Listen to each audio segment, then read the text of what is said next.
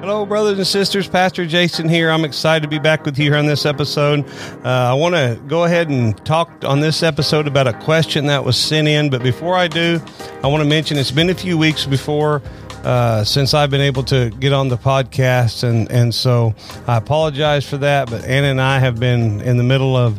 Obviously, most of you know me that we have switched churches. Uh, we got voted into a church down in Wichita where I've been preaching every service, and I'm a pastor there. And we have uh, uh, working with a man named Gary Ledbetter. Has been pastoring there 43 years, and his health isn't well, so we've been helping them and being just an adjustment period for us. And uh, we've been looking at houses and things. We finally found a house that we think will suit us down in Haysville. We're really excited about. Just been some adjustment time, so pray for us. I appreciate that. But boy, it's been wonderful. We've been seeing souls saved and lives touched. Just a little revival going on down there. And so, but I want to continue on these podcasts and I'll try to get back to where I was every other week. But as I was thinking about this last question that was asked, it was asked to me about a month ago, but I've been hesitant on, on, on doing it. I've been studying a lot up on it and this topic deserves many, many podcasts. You know, I try to make my podcast around 20 minutes, but the, t- the question was, is how come the Bible's been translated so many times? And you know what are we to do with it uh, which, which, should we use and so i want to try to answer that question it's a great question because in reality, there's been about 900 different English translations. Now, we know probably of around 10 that we normally would hear of, but you know, there's been 900 times it's been translated at least at some type of translation. Now, whether that be a paraphrase, or a thought for thought, a meaning for meaning, or word for word. Those are the four categories when you look at the way the Bible has been translated that you'll think of.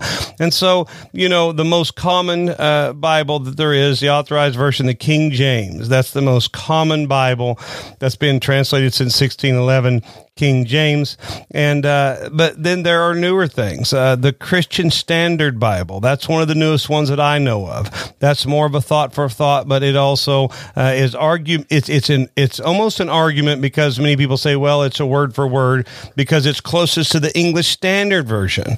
And so as we talk about, and then there's a New American Standard Bible, you know, there's the NIV Bible, there's a New Living Translation Bible, there's the NIRV Bible, the Message Bible.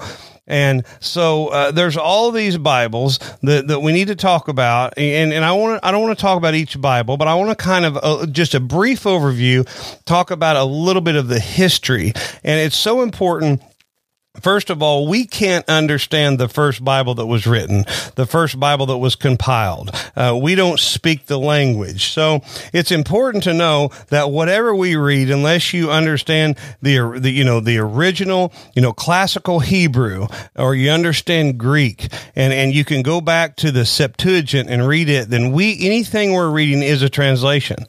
But having said that, through the years when things have been translated, these were taken great caution to be able to translate them. For instance, and whenever the King James Version was compiled, they, they finally allowed, uh, the king allowed people to but he did he didn't go and say, "Well, I want to write out what the Bible says." He took the the Oxford and Cambridge and Westminster. He took these major schools, these major colleges. I mean, these these tried and true places, and and he combined them and he said, "Look, come up with a group of scholars, and I want you guys to sit down and I want you to study them. I want you to really search the scriptures and compile uh, and vote on what is the best words to use and the way to translate this scripture." So it gives me great uh, uh, confirmation. It gives me great consolation, if you will, to understand that there were some old boys a lot smarter than me and some old girls that studied the scripture, that they studied language. And that's what's real important about when we talk about translations is you have to understand language. And I, I don't claim to understand language, but I know a little bit from what I've studied about language. And so it's real important when we look at these scriptures to know if I'm reading the message Bible, and you know, I've made even jokes in reference, I'll be honest honest about the paraphrase. But when I'm reading it, it is like a storybook.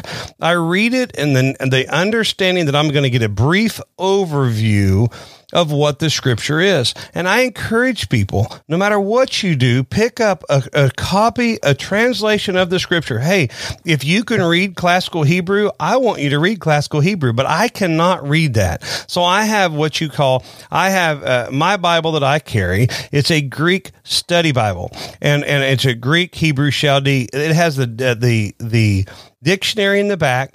And so I can find a word, for instance, if it has the word spirit, I can open it up and on the, on the, in the dictionary, it gives me the Strong's number for it, which will be a number 3022. I can go there and look at that. And here's what I find when I look at the meaning, I find it, it normally will say it means, uh, for instance, you know, um, one of the things that I've been studying on is uh, one of the word, you know, mercy uh, uh, or love, and so so mercy. One of the things of mercy, one of the words it may say is beauty. So it's mercy and beauty, and it'll have a. For instance, it may be translated ten times uh, beauty, uh, uh, twelve times mercy, but that word, that whatever number it is, just say the number three thousand.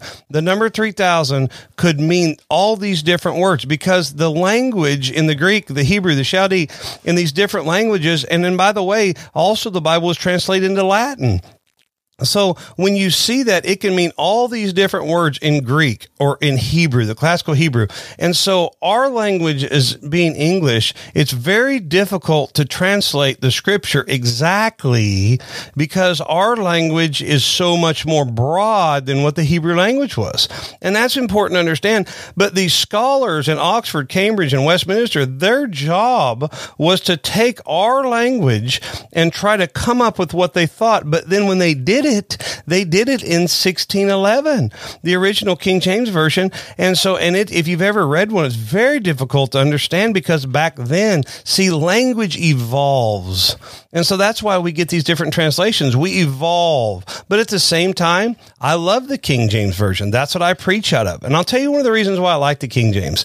It's not because I believe it's the only translation, not because I believe the Spirit of God works through it more. I like it because that's what I started on. And plus, I like it because it's not exactly, it, it doesn't speak how I speak. So when I look at the King James Version, it's easier for me to memorize because I believe in memorization of Scripture. Now, I need to do better. I'm sure I should need to have a bit better knowledge of the word, but I like it and, and I can remember it better. And that's one of the reasons why I use it. But also, it's just what I started on. The, the you know, uh, where I was at in Wellington for, you know, 15 years, that's what we preached out of. So I'll continue to use that. But I also love the Christian Standard Bible. I strongly recommend this to you. If you haven't read it, um, Alistair Begg was one of the people that had the, you know, put his stamp on it and kind of reviewed it. And it was kind of, it's like the English Standard Version. And the English Standard Version, let me say this, is more of a word for word translation than the King James Version. So if you have an ESV Bible, I've heard people say the ESV, that's not a good translation. It's actually more of a word for word than the King James. So it is a good translation. You know, the NASB, you know, it's more the New American Standard Bible. It's the most closest word to word translation you can get as far as that I know on the Bible charts that I've looked at. So be careful when you say, and, and by the way, the new King James Version, real, real close to King James Version. And, but, but I've heard people say, well, the King James is the only one. Well, look at any Bible chart that the scholars and the people that study language agree on. And most of them agree. Sometimes they'll switch a little on, on from one thing to the next. You know, you might be seeing ESV closer to ESB than the NASB. But my point is, is these are all good translations. Now, when I read the message Message Bible or whenever I read uh, even the CSB Bible, I know that's the Christian Standard Bible or the Message Bible, I know the Message Bible is mostly a paraphrase. It's going to be very general. I don't like it that, that I'll be honest, I don't like it that certain translations that I've spoke of speak of the Virgin Mary as a young woman instead of a virgin. But you see, that's, I don't think people are intentionally, you know, demon possessed, if you will. I've heard people say some bizarre things, but maybe they are just trying to take out the, the, the scripture. Maybe they are trying to take out the meaning. And I don't like how it, it doesn't, you know, it's more uh, politically correct, if you will. I don't like it.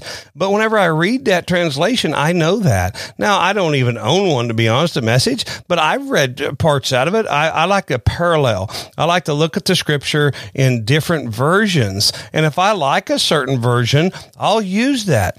And let me say something about language. This is important is that some people just want a paraphrased Bible. They want it to know just broadly what it is. And that's fine. And you can look at it and say, you know, uh, hey, you know, there was a woman there with a guy there and they were there and here's where they were in Judah. And that's fine. The thing is, is one thing I like about reading that's closer to word for word translation is that remember, like I said, in the Greek, the Hebrew, the Chaldee, the one word meant multiple things. And so when we look at a language as it's translated, it's important to remember that we, we call it ambiguous. That's the word that, that I that I've researched. It's an ambiguous text. And the scripture was meant to be ambiguous. And the word ambiguous means basically that it can mean it can mean different things. It can mean mercy. It can mean beauty. It can mean bands or it can mean love. Those words can mean the same thing. He says that I will, I will gather you in with my bands of love. I've, I've walked with you in my bands of love, Hosea tells us. And those bands can mean love themselves. Those bands can mean a restriction or they can also just mean love. They can, they can, the one word can mean different things. Beauty can mean mercy or it can mean wonderful or victorious. Those things are good.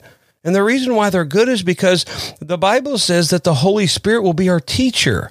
So when I read the scripture now, make no mistake, the Bible can't mean two opposite things. But when we look at language, we have to remember that that we hey, we have words that mean different things. I can say I will do something. I, I will, or then I can say, but will I do something? Or I can say, my will that lives in me. My will is the things I do. I'm doing things that I will to do, or will I do it? Am I going to do it? Those that's one word, you know. I can say rain or reign, and I know they're spelled differently, but one can mean can I reign like can a king reign over the people, or I can also say rain, the reins like are on horses, or I can say rain that rains down on top of my head. And when I say it, I don't say R E I N R A I N or you know i don't say those things but when i say it, it it means different things according to what's said before what i've said. You know what the meaning of that word is. So see we can have the same word even that's spelled exactly the same but it's ambiguous. It can mean different things. And you know i love it that the word of god is ambiguous. I don't have to pinpoint it down to meaning one certain thing. And when a translator translated that, people way smarter than you and I, I don't know, maybe you, maybe you know language real well. Maybe you've studied. Some of these people could speak 15 and 20 different languages. I mean, they're professors. They have their doctorate and, they, and theology and understanding, and they would spend hours on one little text. But you know, at the same time, at Oxford or Cambridge or Westminster, they may have seen those things and, and said, hey, you know, I don't agree, but they would come to a collective agreement together. And that gives me great comfort whenever I read the scripture that's translated in English. Of course, we know the Vulgate, it was translated by Jerome in the fourth century. We know in the fall of Rome, uh, after the fall of Rome in the fifth century, it was translated into, into Latin.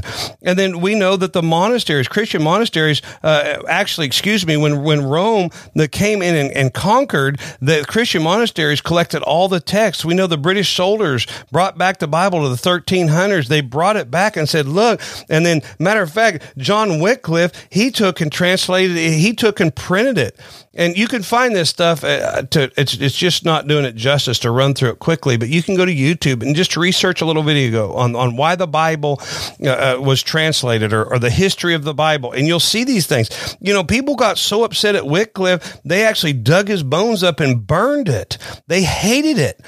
And and the truly quote unquote religious people they didn't want it translated. They said, Hey, we don't want common people to be able to understand the scripture.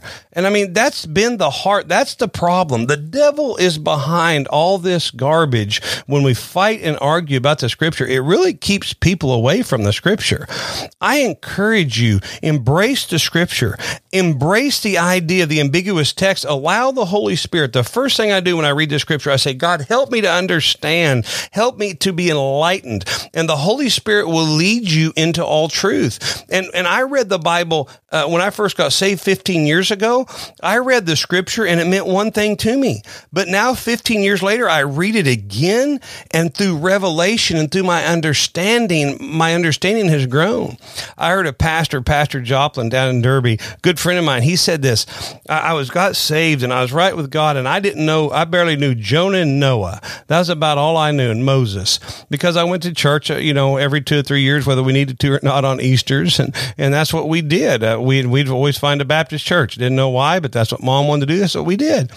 And uh, I had no relationship with God, but when I got saved, I got right with God. I said, I want to read the Scripture. Where should I read? And I'll never forget what Joplin told me. He said, "Read, just start reading somewhere." And I said, which one should I get? He said, well, you know, I, I have a King James, the English Standard Version.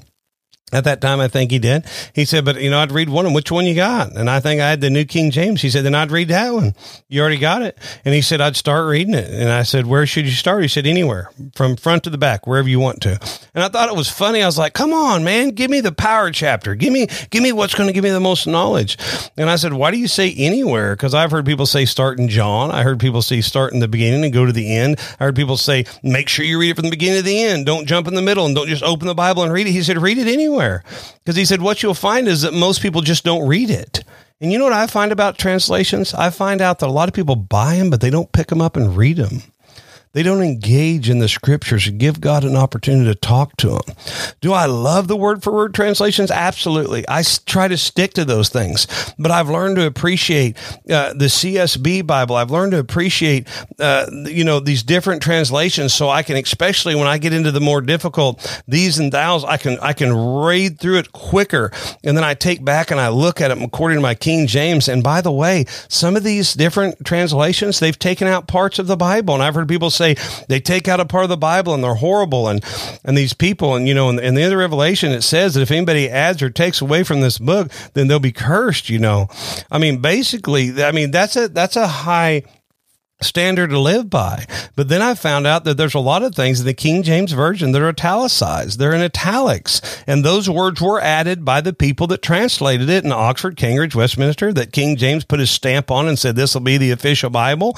That, when they looked at that, they didn't flow well. So they added the its and the ands and the does. They added those things because it just didn't flow. And there was a bridge they had to cross to get from one language to the other.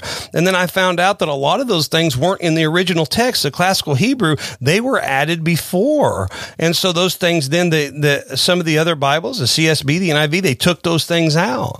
But then people said, well, but they were in the King James. Well, they were, but they were also added. And to without getting into that, the point is, is that when I read them, I've read many translations, and, and I like to. Uh, I've studied more in the CSB Christian Standard Bible and the King James Version and some of the ESV. But when I look at it, I don't see an opposite text.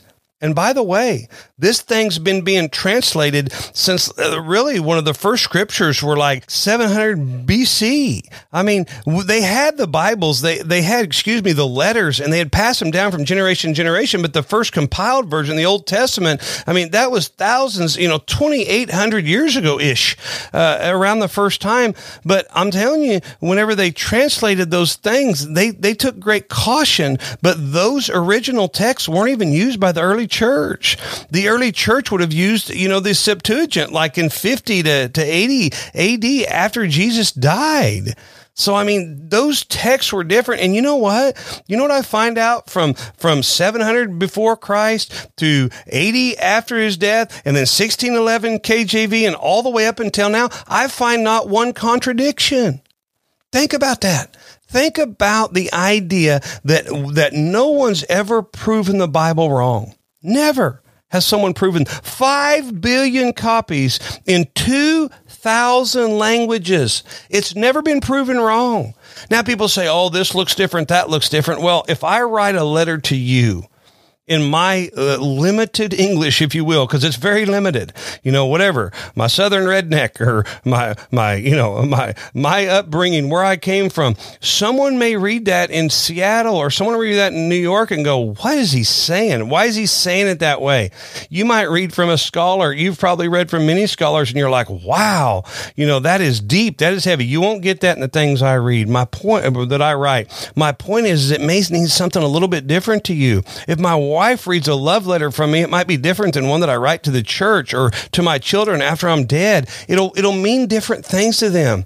And I want it to mean different things to my wife than it does to my grandkids. I want it to mean different things to my aunts and my uncles as it does to my own children, to my own wife, to my own family. And that's okay because the scripture, our language, not just the scripture, our language is ambiguous. And this, and the text of the Bible should be ambiguous. It should be open to where when I read it when I'm first saved, it's like, you know, God transcends higher. His mercies are new every day, but his thoughts are higher than our thoughts. His ways are higher than our ways. And he's constantly, you'll never reach the, the height of understanding God 100%. And that's the way he wrote the text. He wrote the text that we could fall in love with him with his language. I mean, you read Song of Solomon and it just comes off of the page at you, the love that he has for his people. And by the way, as I'm saved, the longer I serve God, the more I know he loves me. And the more I see in the text where he says, I'm fearfully and wonderfully made and I'm loved. And I feel more loved every day because we have the scripture with the ambiguous text that means different things at different times in my life when I'm going through a valley. Though I walk through the valley of the shadow of death, I will fear no evil. When I'm in a valley, that means so much to me. That means so much to me.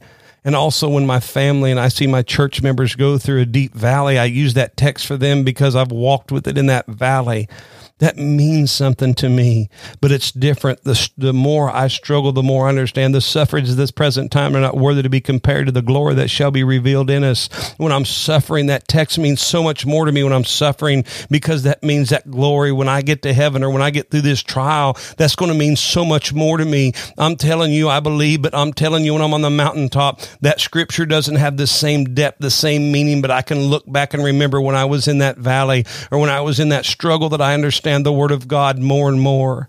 That's what the Scripture does for me. It means different things at different times in my life and according to where I read it. And I just encourage you, friends, ask the Spirit of God to be able to help you get in the Word of God. Like my good friend said, get in the Word of God, read the Word of God, and saturate yourself in the Word of God and memorize the Word of God. Meditate on the Word of God. Get in the Word of God. If you get in the Word of God, the Word of God will get into you. And remember what the scripture says? It says, I hide the word of God in my heart that I may not sin against the Lord. That's what we need to do, friends. We need to get in the word of God. Look at a Bible chart. I encourage you to go to YouTube, watch some of those videos. And friends, I hope this has been encouraging to you. I couldn't even scratch the surface of what I wanted to you. You be praying for Anna and I. We're going through a big transition. I've been leaning on God extra strong lately, and I'll tell you that's one thing I'm encouraged is that it's no I can lean on Him, and the more I lean on Him, the Bible says, "Lean not on your own understanding, but in all ways acknowledge Him. He shall direct your path." So, friends, I pray that He directs your path today. Till next time, friends. God bless.